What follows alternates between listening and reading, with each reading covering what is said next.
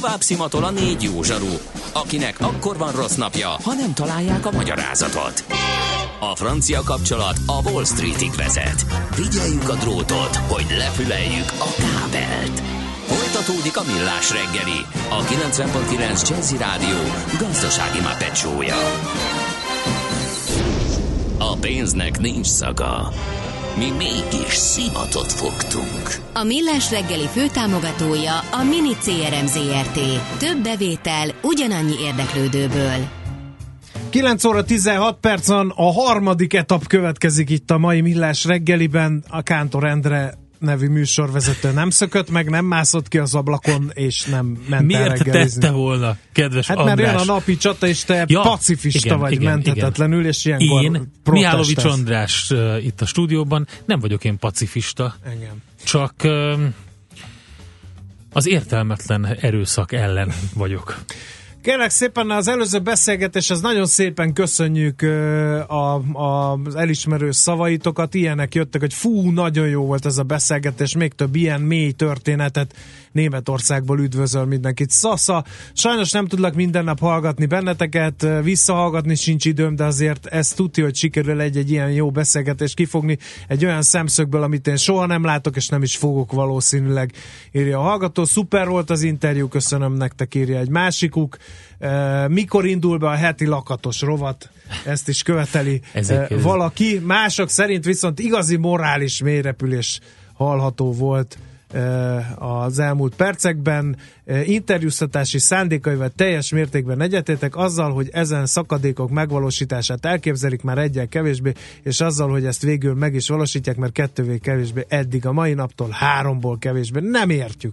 Fejts ki, kedves hallgató, mert a kritikát szeretjük, és ha az jogos, me- meg is vitatjuk, és ha jogos, akkor el is fogadjuk. Richard Bransonra emlékezteti a hallgatót Lakatos Péter történetek, a hasonló cégeket eh, csinált a virgin és hasonlóan is gondolkodik a könyvei szerint legalábbis írja Petyka. Aztán jönnek a rossz hírek, egy üres sofőr és utas nélküli jobbkormányos Ford állja útját a közlekedni vágyoknak a Pacsirta mező utca Árpád hídi felhajtóján, jöhetne egy dugóhúzó eh, javasolja eh, Csabi, illetve jött még egy másik is, Lakatos for President, ez is, ez már a, a Whatsappnál, illetőleg azt is tudjuk, hogy ja, az már egy, meg már egy korábbi üzenet volt, de azért egy frisset is beolvasok. A Bimbo úton egy tűzoltó és egy mentőautó tartott fel egy darabig mindenkit, az Árpád hídra kanyarodó sávban pedig egy lerobbant autó miatt van dugó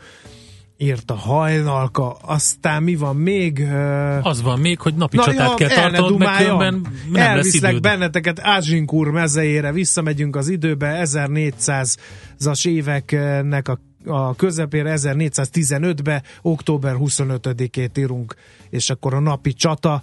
Az résztvevők az angolok és a franciák voltak, 5. Henrik angol király vezette az angolokat, egy 5-6 ezer fős meglehetősen megviselt sereget kell elképzelni, eh, mert eh, hát elhatározta, hogy ő ebben az évben, hogy ő bizony partra száll eh, Normandiában és megszerzi a francia trónt.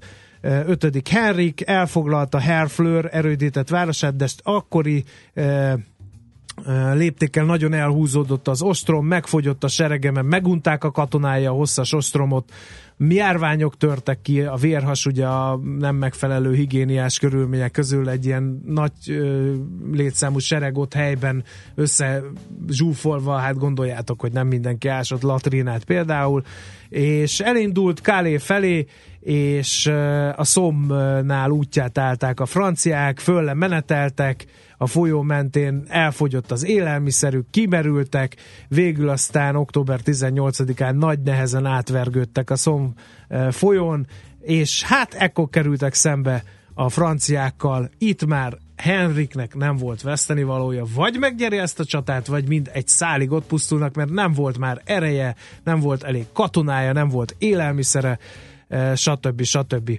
A döntő mozdulat, hogy menetelés közben az angol király kiadta a parancsot, hogy minden íjász vágjon egy szomvastagságú bazinagy karót, és mind a két hegyét, vagy mind a két végét hegyezze ki, és ezt hurcolja magával. Kérem szépen, végül 1415. október 25-én találkoztak Agincourt mellett a seregek, az angolok 4-5 sorban álltak fel, középen voltak a lóról leszállt, ez is egy nagyon fontos angol lovagok, ugye nehéz fegyverzetben, a két szélén pedig Mi a legendás le? angol ijászok. Szerintem azért egyébként, mert megették lovaiknak egy jelentős részét. Másrészt annyira kevesen voltak. is lehetett volna csinálni Igen, ebből. hogy mit tettek az ostromlók a középkorban. Ráadásul hát azt is kell tudni, hogy, hogy tudták, hogy a hagyományos lovagi ütközetnek, tehát az, hogy felállunk két sorban és elsőbről rohamot indítunk a másik ellen, ha az állja ezt a rohamot, ő nyer, ha nem állja, akkor én nyerek. Ez erre már nem látott sok esélyt, hogy egy ilyen ütközetet meg tud nyerni ötödik Henrik, ezért választotta ezt a hadrendet és képzeld, hogy a franciák kivártak, bár kivártak volna tovább, mondom, az történtek utólagos ismeretébe, elindultak az angolok, na ezt akkor a franciák elhatározták, hogy akkor most hajrá előre, és lovas romot vezényeltek, de miért, Endre? Miért? Na miért? Kapzsiságból.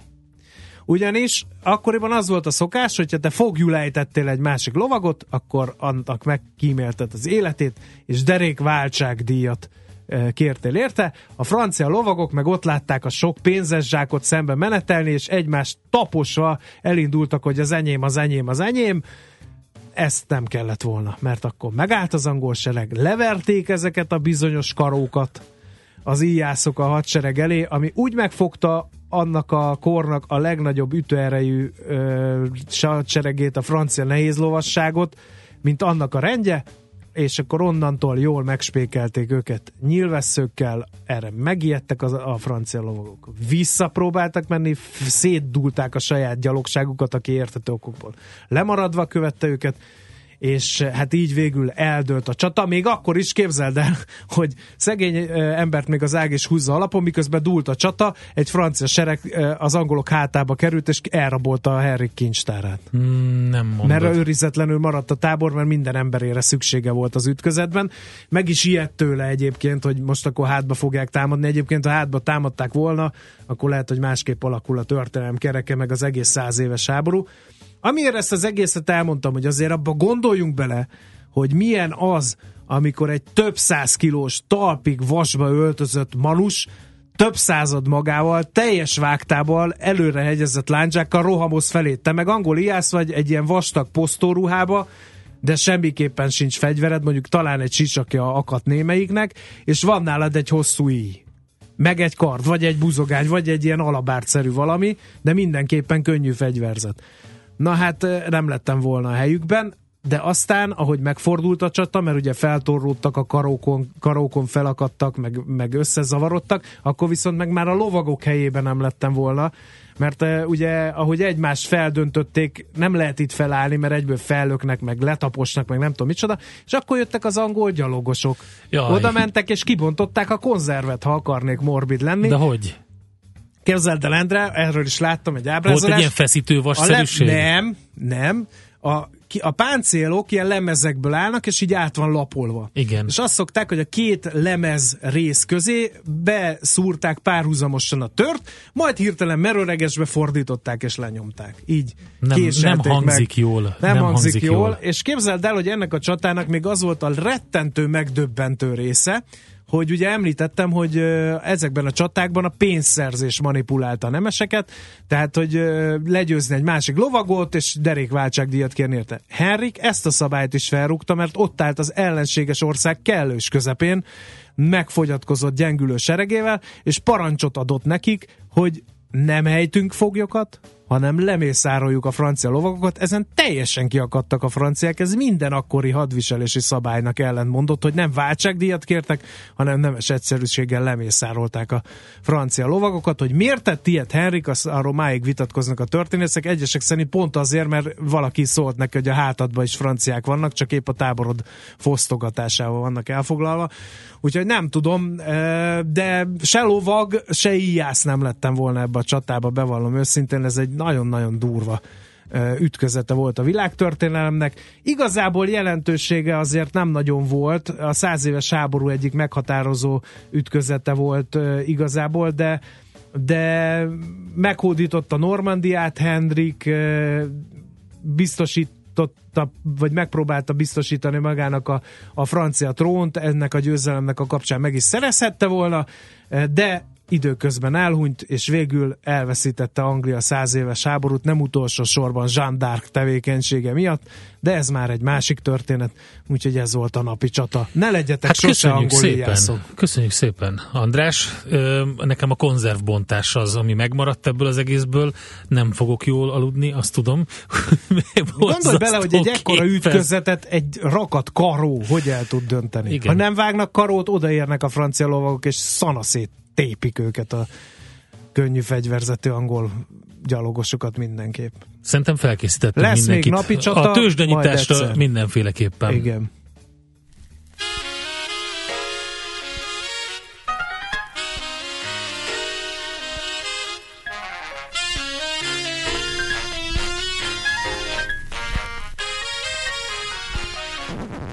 Nekem a Balaton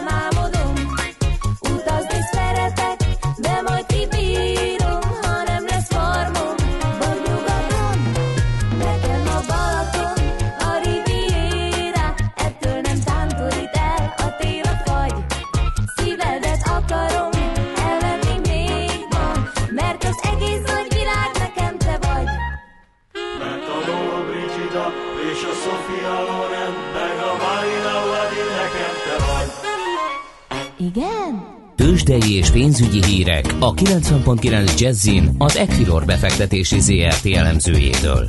Equilor, a befektetések szakértője 1990 óta. A vonalban itt van velünk Varga Zoltán elemző. Szevasz, jó reggelt! Sziasztok, jó reggelt kívánok a kedves hallgatóknak! Ilyen szép napos idő van a Budapesti értéktősdén is a tegnapi új történelmi csúcs után?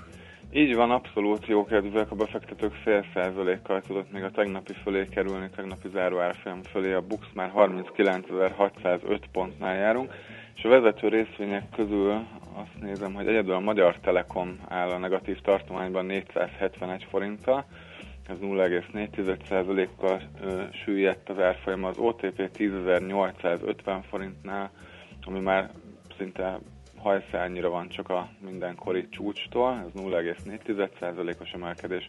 A MOL 3218 forint 1,1%-kal tudott emelkedni, míg a Richter 6640 forintra ez 0,4. Érdemes még elmondani, hogy az Opus és az Apelin is meglehetősen magas forgalom mellett forognak, azonban most már negatív korrekció indult az elmúlt uh-huh. napok hosszú emelkedése után. Na, e, milyen sztorik vannak a magyar piacon, ha nem is pontosan vállalati hírek, de ami esetleg befolyásolja a kereskedést? Hát ami a forintot mindenképpen befolyásolta, ugye a Magyar Nemzeti Bank tegnapi kamatdöntő ahol nem is történt lényegében semmi, viszont a, a megjelenő közleményben volt egy olyan mondat, ami arra utal, hogy folytatódhat a monetáris lazítás, és a jegybank vizsgál olyan eszközöket, amit később alkalmazhat, ezek ugye nem konvencionális monetáris eszközök lesznek, még nem tudjuk pontosan, hogy ezek micsodák, de, de ez mindenképpen azt mutatja, hogy a következő hónapokban további akár jelentős mértékű lazító intézkedéseket is hozhat a jegybank, úgyhogy a forint reagált is a közleményre 308-310 fölé ugrott az euróval szemben az árfolyam. Na tessék!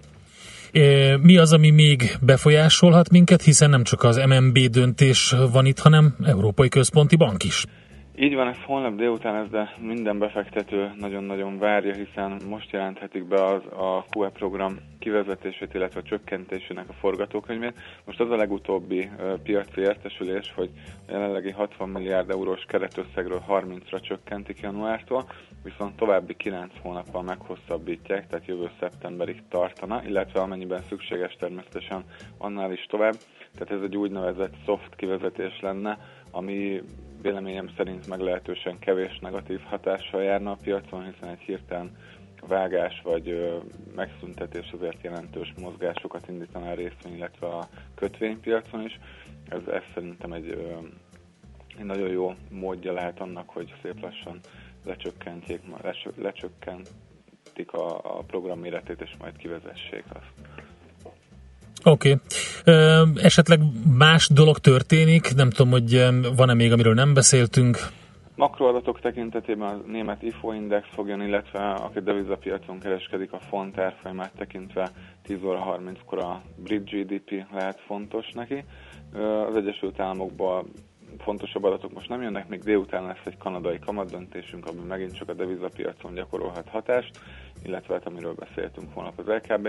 Vállalati fronton mennek a gyors jelentések külföldön, azonban itthon még nem kezdődött el a szezon, úgyhogy alapvetően véleményem szerint folytatódhat az emelkedés, és egész nap jó hangulatban lehet a kereskedés itthon. Oké, okay, szuper, köszönjük szépen, akkor jó kereskedés nektek! Én köszönöm a figyelmet! Varga Zoltán elemzővel beszélgettünk.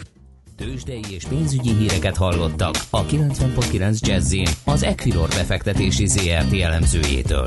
Equilor, a befektetések szakértője 1990 óta. Műsorunkban termék megjelenítést hallhattak. Éppen külföldre készülsz vállalkozásoddal? Szeretnéd tudni hol, hogyan és mennyit kell adózni? Ismerd meg a világországainak adózási sajátosságait a Millás reggeli világjáró adórovatával minden hétfőn reggel 8 és fél 9 között. Az adóvilág rovat támogatója a BDO Magyarország Kft. Könyvvizsgálat, könyvelés, adótanácsadás. Mert semmi sem biztos, csak az adó. Valahol még az sem. Rövid hírek a 90.9 Jazzin. A határon túli magyaroknak is járhat a baba kötvény. Varga Mihály nemzetgazdasági miniszter azt javasolja, hogy kiterjesszék a start számla jogosultságát. A 2017. június 30-a után született magyar állampolgárságú gyerekeknek akkor is jár majd, ha külföldön élnek, továbbá megkaphatják azok a magyar igazolványal rendelkező külföldi állampolgárok is, akiknek országa tiltja a kettős állampolgárságot. A szabályok lényegében nem változnak, a fiatal 18. születésnapja után a felgyűlt összeget külföldre is átutalják. Az MSZP ma benyújtja az országgyűlésnek javaslatát, hogy a temetési szolgáltatások áfája 27-ről 5 ra csökkenjen. Koros Lajos az Országgyűlés Népjúléti Bizottságának a lelnöke ezt azzal indokolta, hogy az elmúlt években megugrottak a temetés költségei. Egy sírhely 25 évre 4-500 ezer forintba, egy urnahely 10 évre 103 ezer forintba, egy csontfülke bérlése 10 évre több mint 200 ezer forintba kerül. Megérkezett az influenza elleni ingyenes védőoltás a házi orvosokhoz. Összesen 1,3 millió adag érhető el térítésmentesen, mondta az egészségügyért felelős államtitkár. Ingyenes oltásra jogosultak a munkájukból fakadó magasabb kockázat miatt például az egészségügyi és szociális intézményekben dolgozók. Tavaly az ingyenesen rendelkezésre álló oltóanyagnak mindössze a fele fogyott el. Eladja székházát a vízművek. A 14 emeletes Váci úti irodaházat nyilvános nemzetközi tenderen hirdette meg a cég, írja a világgazdaság. A döntés oka, hogy az ingatlanpiac pörgése miatt a székház térsége jelentősen felértékelődött. Az épület felújítása pedig amúgy is halaszthatatlanná vált. Az elavult nyílászárók, a folyamatosan meghibásodó gépészeti rendszerek, a baleset veszélyessé vált homlokzati elemek miatt egyre gyakoribb üzemzavarok arra kényszerítik a társaságot, hogy megváljon jelképpé vált épületétől. Hatalmas összeggel tartoznak a görög fogyasztók az állami áramszolgáltatónak. A Katimerini című görög lap információi szerint a cégnek évi mintegy 250 millió euró vesztesége keletkezik áramlopásból. A lap szerint a csalások száma azóta nőtt látványosan, hogy 7 éve válságba került az ország gazdasága. A lap cikke szerint a gazdasági recesszió évei alatt jelentősen nőtt a szegénységben élők száma, miközben gyerekjáték, a villanyórák feltörése és manipulálása. Nyugat-északnyugat felől felhők érkeznek, de eső nem várható, a szél mérsékelt marad. Délután 12-16 fokra számíthatunk. A hírszerkesztőt, Szoller Andrát hallották. Friss hírek legközelebb fél óra múlva. Budapest legfrissebb közlekedési hírei, itt a 90.9 jazz nem szűnik a torlódás a fővárosban az M1-es M7-es közös bevezető szakaszán és a Budaörsi úton befelé is lassú a menet. Nehezen járható a Rákóczi híd mindkét irányban, és a Nagykörúton is mindkét irányban akadozik a forgalom. Sokan vannak a budai alsórakparton a Zsigmond tértől dél felé, a Lánchídon Buda felé, a Szerémi úton és a Budafoki úton befelé, de nehezen járható a Nagyszülős utca, Bocskai út útvonal is a Petőfi híd felé, illetve a Kere Kerepesi út és a Fogarasi út befelé a Hungária körút előtt. A Krisztina körúton az Orvos lépcsőtől az Erzsébet híd felé mától útszűkületen kell áthajtani egy szakaszon, mert elektromos vezetéket építenek. A Vágóhíd utcában pedig a Vaskapu utcánál a félútpályát lezárták közműépítés miatt. A 222-es autóbusz mától november 1-ig ideiglenesen megáll a Budakeszi temető megállóhelyen. Irimiás Alisz BKK Info. A hírek után már is folytatódik a millás reggeli. Itt a 90.9 jazz Következő műsorunkban termék megjelenítést hallhatnak.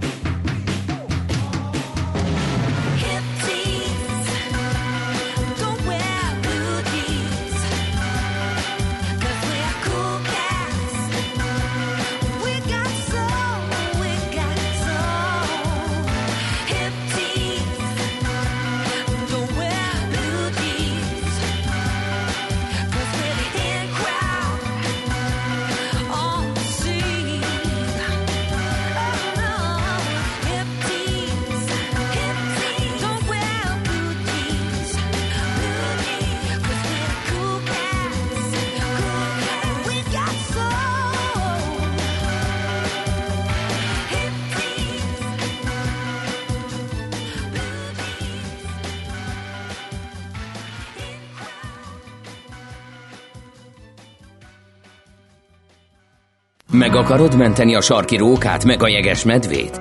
Vissza szeretnéd szorítani az esőerdők pusztulását? És ahhoz mit szólsz, hogy először a pénztárcádat mented meg? Zöld gondolkodás, zöld energia, zöld jövő és valódi rezsicsökkentés. Zöld iránytű, a millás reggeli környezetvédelmi rovata. Szakmai partnerünk a greenfo.hu. És itt van a greenfo.hu főszerkesztője, Sarkadi Péter, szevasz! Szia, üdvözlet a hallgatóknak! Hát az elkövetkezendő közel 20 percben egy kicsit a honvédség, illetve a természetvédelem kapcsolatáról lesz szó.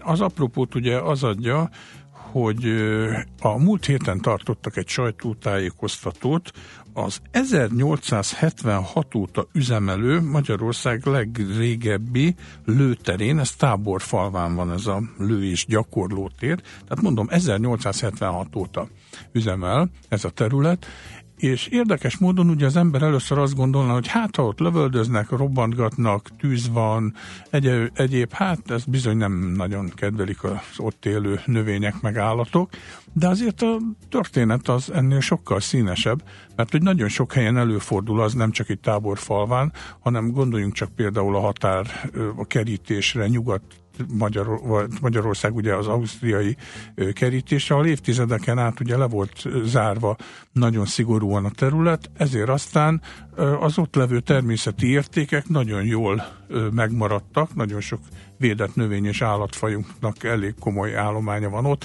de például más, másra is lehet gondolni, ugye Németországban, Berlinben például a fal környékén sok helyen ugyanez a pozitív példa teremtődött. No, lényeg a lényeg, hogy hat évvel ezelőtt beadott a honvédség civil szervezetekkel, például a WWF Magyarországgal, meg a Budai, Budapesti Erdőgazdasággal, illetve a Dunaipai Nemzeti Parkkal közösen egy LIFE Európai Uniós pályázatot, aminek az volt a lényege, hogy ezen a területen ugye ki kellett jelölni a honvédségi terület egy részén Natura 2000-es területet, mert hogy itt élnek olyan növény és állatfajok, amik ugye uniós szinten védelemre szorulnak, és hát egy 7300 hektáros Natura terület jött itt létre, aminek az egyik része, az északi része az egy ilyen vizes, zsombékos, láprétes rész, ezt nevezik Túrjánosnak, Túrjánvidéknek, majd nem sokára kiderül, hogy ez mit is jelent pontosan. A terület másik része pedig egy ilyen szárazabb rész, ahol homokpuszta gyepek vannak, borókás nyárasok, még a megmaradt pusztai tölgyes foltok. Nagyon-nagyon sok olyan növény és állatfaj maradt itt meg, ami egyébként annak idején teljesen jellegzetesen erre a Dunatisza közre volt jellemző, de hát nagyon sok helyen ugye a folyóelterelések és egyéb más emberi beavatkozások mezőgazdaság miatt, hát ezek bizony eltűntek. Itt viszont a katonai terület egy jelentős részén megmaradtak, főleg nyilván ugye azon a részen, ahol azért nincs folyamatosan lövöldözés. Hát nyilván a, a magterület, ahol állandó jelleggel robbantgatások vannak, ott nem, de hát kellett kötni egy normális kompromisszumot, hogy a kecske is jól lakjon, meg a káposzta is megmaradjon, és nagyon úgy néz ki, hogy ez, ez, ez alakul ez a dolog, mert például az egyik ilyen legfontosabb faj, a homokivipera, az jelentősen növekszik az állománya. Ugye ezt hívták régebben, vagy a rendes neve az a rákos réti vipera. Uh-huh. Csak Rákosi elvtárs valahogy nem igazán díjazta ezt annak idején, hogy bármi köze is lehetne hozzá, ezért aztán homoki viperának átkeresztelték, majd most újra ugye Rákos réti viperának hívják. Most visszakeresztelték? Ezt, hát egy pár évtizeddel Aha. ezelőtt. És hát ami nagyon fontos, hogy sajnos itt is előfordul az a Magyarországon egyre több helyen jellemző folyamat, hogy az idegen honos növények azok nagyon agresszíven elkezdenek mindenfele terjedni. Az egyik ilyen az Alföldön ez a sejem kúró, ami szinte kiírthatatlan, de hát azért működik a rendszer, javarészt ugye vegyszerezni kell, meg rengeteg kézi munka, ami itt az elmúlt hat évben megvalósult, a területről szinte teljesen eltüntették a sejemkórót, és nagyon érdekes volt, mert ott a táborfali lőtéren volt egy sajtótájékoztató, onnan vittek ki minket egy ilyen lánctalpas ö, szállító járművel, ugye 50-nel végig csapattuk a homokba, meg a fák között, úgyhogy egy nagyon, nagyon érdekes kis Ismerem, mi lőttünk volt. is közben, annyival vagyok bejebb, mint te. Na de akkor tudod, De hogy... remek az élmény. Hát abszolút. Ezt mindenkinek, mindenkinek kívánom, hogy egyszer egy ilyen tank tornyában állva döngessen így a hát csak figyelj, hihetetlen élmény. Csak egy kicsit költséges. Csak nagyon kell kapaszkodni. Ott, ott egyébként elolvastam, hogy mennyit fogyaszt egy ilyen, nem tudom, 35-40 tonnás Százon 300 kb. Nem, annyit nem, csak 150 litert fogyaszt százon. Alapjáratban kérlek szépen egy óra alatt 50 liter, és akkor csak egy helyen áll. Na mindegy, szóval ezzel végigmentünk, és lehetett látni, hogy ahol a területnek vége van, a kerítésen kívül ahol nem, nem írtották a sejemkódot, ott tengernyi méretben állt, itt meg megszűnt, szóval hatékony volt az egész rendszer. No, lényeg a lényeg, hogy végül is a különböző itt elvégzett természetvédelmi munkákat bemutatták nekünk, és akkor most hallgassuk meg Csóka Anna Máriát, aki a Dunai Poly Nemzeti Park munkatársa, és egyben ennek a projektnek a vezetője. E, rendben, és még egyszer Csóka Anna Mária. Csóka Anna Mária, és nem lesz 110 decibel, mint fönt a lánctalpas tetején. Ez egy kevéssé ismert, de nagyon értékes terület. A túrján szó, ez az alföldi népnek a szóhasználatában mocsaras, lápos, süppedékes területet jelöl, és földrajzilag pedig ez a rész a Dunavölgy és a Dunatisza közi homok hátság határán helyezkedik el, 80 km hosszan, de csak néhány kilométer szélesen, és erről a területről kapta ugyan Natura 2000 területünk is a nevét. Ez Közép-Magyarországnak a legnagyobb összefüggő homoki és nedves élőhely komplexuma, ami elsősorban azért tudott ilyen kiterjedésben és jó állapotban megmaradni, mert hogy 150 éve már itt működik a táborfalvai lő- és gyakorlótér, aktív katonai használat alatt van tehát ez a terület, de mégis ez az elzárt mi volt, ez lehetővé tette azt, hogy a természeti értékek megmaradjanak, hiszen nem tudott behatolni ide az intenzív szántóföldi használat, kevesebb faültetvény létesült itt, és a települések sem terjedtek rá. A projektterületnek része még a Dabasi Túr János természetvédelmi terület, ami egy fokozottan védett területe a Dunai Poly Nemzeti Park igazgatóságnak, és még számos ezekhez kapcsolódó területrész. Milyen értékek vannak itt? Mert a laikus azt gondolna, hogy ja, hát, hogyha ezek itt lövöldöznek folyamatosan, hát akkor tönkretesznek mindent. Na most ehhez képest meg egy csomó faj pont ennek köszönheti a túlélését. Szerencsére ez nincs így, hogy a katonai használat az semmisíteni a természeti értékeket. Vannak a lőtérnek olyan részei, ahol élénk katonai használat éleslövészet folyik, de vannak kiterjedt pufferzónák is, ahol viszont jóformán nincsen katonai használat. Amúgy pedig a két szféra, a természetvédelem és a honvédelem egymás mellett nagyszerűen megférhet, még akkor is, hogyha nyilván elsődlegesen a honvédelmi érdekek fontosak. Tehát akkor van egy katonai terület, aminek egy része az Natura 2000-es lett, jó pár évvel ezelőtt lett ez kijelölve, ahol különböző korlátozásokat kell bevezetni az ott élő fajok érdekében. Mennyire tudott egy civil szervezet, egy nemzeti park, meg a honvédség dőlőre jutni, hogy hol legyenek ezek kijelölve? Nekünk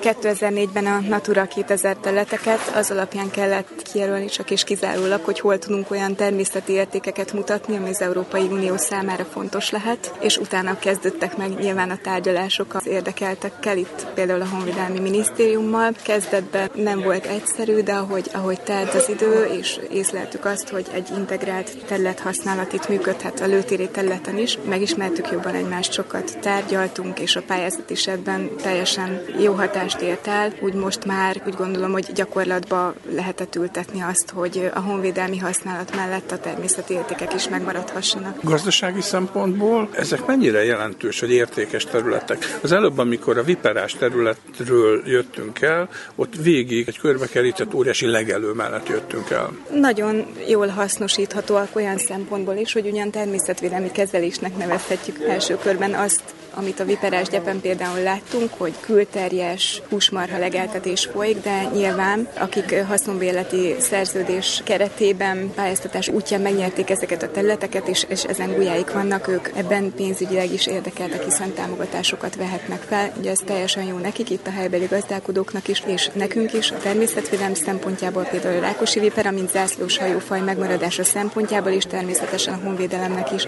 Egyébként egy fontos adalék, ami így a pályázat közben derült ki, hogy a honvédelmi szektor a lőtér használók itt érdekelt váltak más területek legeltetésében is, hiszen legeltetéssel biomassa egy része kivehető a területről, és nem lesz annyira tűzveszélyes a későbbiekben a gyakorlatozás során. Tehát ezért ez is egy pozitív hatás a legeltetésnek. Én, mint kiránduló, mit láthatok? Egyáltalán van olyan része, ahova be lehet jönni? A lőtérnek van egy déli része, ahol a Betyárdombi tanösvény is elhelyezkedik. Ez a budapesti erdőgazdaságnak a kis tanösvény, amit ők hoztak létre egy másik pályázat keretében, az szabadon látogatható. Táborfalvához esik legközelebb, és onnan ki van táblázva, meg a honlapunkon is megtalálható pontos felelési helye. De a lőtér egyéb részei nem, mert ugye nyilván a fel nem robbant lőszerek azért jelen vannak a területen, amik veszélyfaktort jelentenek, másrészt tényleg elsősorban honvédelmi használatú a terület az alapvetően veszélyes. És a Dabasi Túr János természetvédelmi terület sem látogatható, mert fokozottan védett, csak engedéllyel látogatható. Ugyanakkor szoktunk egy évben néhány alkalommal olyan túrákat vezetni be, amikor az érdeklődők is megtapasztalhatják a szépségeit. Itt a katonai területeken egész konkrétan milyen természetvédelmi munkát végeztek, hogy ezek a fajok fennmaradhassanak? Nagyon nagy számban vannak jelen a természetvédelmi oltalomra érdemes fajok, meg nagyon nagy egyetszámban is. Néhány értékes fajt sorolnék fel, nyilván őket érinti a természetvédelmi kezelés, az ő állományaikat. Például a flórában a homokinőszirom ilyen, amiből Magyarországon a legnagyobb állományra rendelkezünk itt a táborfalvai lőtér területén. Egy picike, sárga virágú, nagyon hamar elvirágzó aranyos nősziromfajról van szó. Ez endemikus például, az azt jelenti, hogy csak a Kárpát-medencében lelhető fel, aztán van például a homokikikerics, ami egy fokozottan védett faj, kis lila mérgező virág, biztosan sokan ismerik legalábbis az őszi kikericset. Akkor van csikófark, fajunk rengeteg fokozottan védett milliós tőszámmal a lőtéren, és még sorolhatnám. Ezeknek a fajoknak a sorsa a homokigyepeknek a megfelelő kezelésétől függ például. És akkor itt jön be az, hogy az invazív fafajokat, meg látszerúakat eltüntették a területről. Igen, 1200 hektáros területen, ezeken a homoki területeken ugye az akáca, bálványfa, meg a sajánkóró jelentett gondot, szerencsére viszonylag kicsi özönnövényterhelés volt még a területen, mert nagy egybefüggő területekről beszélünk, amelyeknek főként a peremi részein próbálnak az özönnövények behatolni. A sajámkorú esetében sajnos az általában nincs így, mert a bolygatott területrészekre a kis vattás repítő készülékével ez a növény könnyen be tud települni, de mégis viszonylag alacsony fertőzöttségről beszélünk, és ezt most teljesen sikerült felszámolni a pályázat keretében a lőtéren. Ez volt az egyik fő veszélyeztető tényező, ami a területet érintette, a másik pedig a vízhiány. Ez adódott egyrészt a korábbi lecsapolási munkákból, ami a régiót érintette, aztán a csatornák még most is léteznek a területen, és folyamatosan vezetik el a vizet. A másik faktor pedig az, hogy ugye a csapadék eloszlása és mennyisége mostanában már elég kiszámíthatatlan és csökkenő tendenciát mutat. Most ezt úgy tudjuk ezt a folyamatot kicsit visszafordítani, hogy a nedves élőhelyek ne sztyepesedjenek, ne száradjanak le teljesen, hogy vízvisszatartó műtárgyakat, kicsi és közepes méretűeket helyeztünk el a területen, és akkor ezekkel a vízborítás hosszabb ideig megtartható tartható, nagyobb mennyiségű víz tartható benne a területeken, és a nedves élőhelyeket ez életben tarthatja. Ez mennyi pénzt jelentett? Az Uniótól mennyit kaptak erre a programra? Hat éves a program most év végén ér véget, és 2,7 millió eurót kaptunk, aminek 75%-át fizette ki számunkra a pályázat céljaira az Európai Unió. És akkor utána mi lesz? Tehát oké, elérték ezt az eredményt, most itt végigmentünk, nagyon kevés helyen látunk például kódot már csak mutatóba, tehát azt tényleg kiirtották. Na de hogyha elfogy a pénz, akkor leáll a invazív fajok írtása, és akkor, akkor mi lesz? Visszatelepülnek? Semmiképp nem áll le sem az invazív fajoknak az írtása, sem pedig a többi közös munka. Fogjuk az együttműködést továbbra is életben tartani és az eredményeket fejleszteni. Ez egyébként kötelező is, hát az Európai Unió ezt szigorúan ellenőrzi a, a pályázat befejezését követő öt évben, de vétek is lenne hagyni ezt a jó együttműködést. A területen a zászlós hajófajunk az a rákosi vipera. Ez egy olyan faja, amit nagyon sokan elég jól ismernek már az ezért, és akkor a többi faj felsorakoztatható mögé, és a vipera védelmével a többi túlélése is biztosítható. A rákosi vipera a természetben körülbelül 500-as példányszámban van csak jelen. Már az egész világon? Egész világon, hiszen Kárpát-medencei endemizmusról beszélünk, tehát a kiskunságban van belőle a legtöbb, aztán még a Fertőhanság Nemzeti Park területén van belőle kevesebb, és még Erdélyben, és ennyi a világállomány. És ebből mennyi van itt körülbelül, mennyire becslik az állományt? Hát valószínűleg néhány száz lehet, vagy hát ugye az 500-ból akkor 350, de ezt pontosan senki sem tudja. Egyrészt nincsenek ilyen mélyreható vizsgálatok, iszonyatosan kapacitásigényes lenne ez, másrészt meg nyilván az állatzavarás a szempontjából nem is biztos, hogy az a legjobb megoldás, hogyha pontos egyetszámot tudjuk, hanem az élőhelyének a túlélését kell. És akkor őket hogy tudják megvédeni? Azon az élőhelyen, ahol biztosan vannak, és ez a Dunai Poly Nemzeti Park igazgatóság területén az egyetlen ilyen élőhely, az intenzív kaszálásos gyepgazdálkodásról a projekt keretén belül átálltunk az extenzív legeltetésre húshasznú szarvasmarhával, alacsony legelőnyomással, ami sokkal inkább garantálja azt, hogy a viperes számára optimális zsombékos gyepszerkezet megmaradjon. Ugye neki nagyon fontos az, hogy nedvesebb, meg szárazabb részek is legyenek a gyepben, legyen számára legendő egyenes szárnyú, azaz sáska, szöcske, tücsök, amit táplálékként elfogyaszt, meg apró rákcsálók, meg legyenek rákcsálójáratok is, amiben ő tartózkodik, és kicsit magasabban fekvő homok hátak, ahova megtalálni el tud vonulni, és ezek mind biztosíthatóak a legeltetéses gazdálkodás által. A Dunaipai Nemzeti Park igazgatóság részéről a projekt vezetőjét Csóka Anna Máriát hallottuk, és ugye itt szó esett ezekről a bizonyos invazív fajokról, a sejemkúrú mellett a másik ilyen nagyon durva és írtandó növény a bálványfa, amelyikről azt kell mm-hmm. tudni, hogy borzasztóan Itt is nő a parkolóban, én mindig letiporom, de és, kihajtám. És háromszor annyi jön Igen. utána, mert hogy képes arra, hogy pár hónap alatt lemenjen 6-8-10 méter mélyre a gyökere, mert hogy ugye itt a homokhátságban egyre mélyebben van a talajvíz szintje, és ő köszöni szépen jól érzi magát, úgyhogy ezt például injekciózni kell ezeket a fákat ilyen speciális kemikáliákkal, ami kiírtja és meggátolja. Kibírja a tüzet vigyázz, is. Vigyázz. Tehát hiába gyújtod meg, mivel mélyen van a gyökere, Igen, gyökéről kihajt, és mint a sárkány. Fakivágások? Faírtások? Faírtás, Tessék vigyázni. De csak azért mondtam ezt, mert nagyon sokszor van ilyen, hogy, hogy pont ezeket az invazív fajokat próbálják eltüntetni. Igen, és akkor egyből, és egyből valaki... A meg azt mondja, hogy jönnek a zöldek és írtják a fákat. Így van, így van. Hát, jó.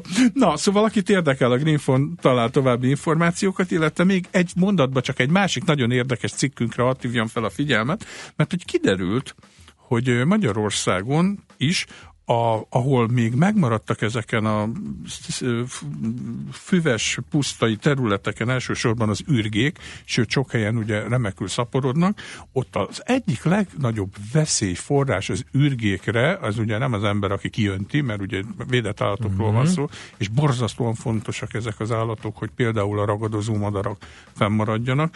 Nos, senki nem gondolt arra, hogy az egyik legnagyobb veszélyforrás az ürgékre a házi macska kérem tisztelettel, főleg azokon a nagyváros környéki területeken, ahol kikóborolgatnak ezek a kicsit visszavadult házi macskáink, mert például egy anya, amikor a kölykeit teteti, akár napi két-három űrgét is el tud kapni, tehát ott is borzasztóan fontos, hogy például legeltetéssel ezeket a füves területeket karban tartsák, mert akkor nem nő meg a fű, és a időben észreveszi az űrge a leselkedő veszélyforrást, Stimmel. a macskát.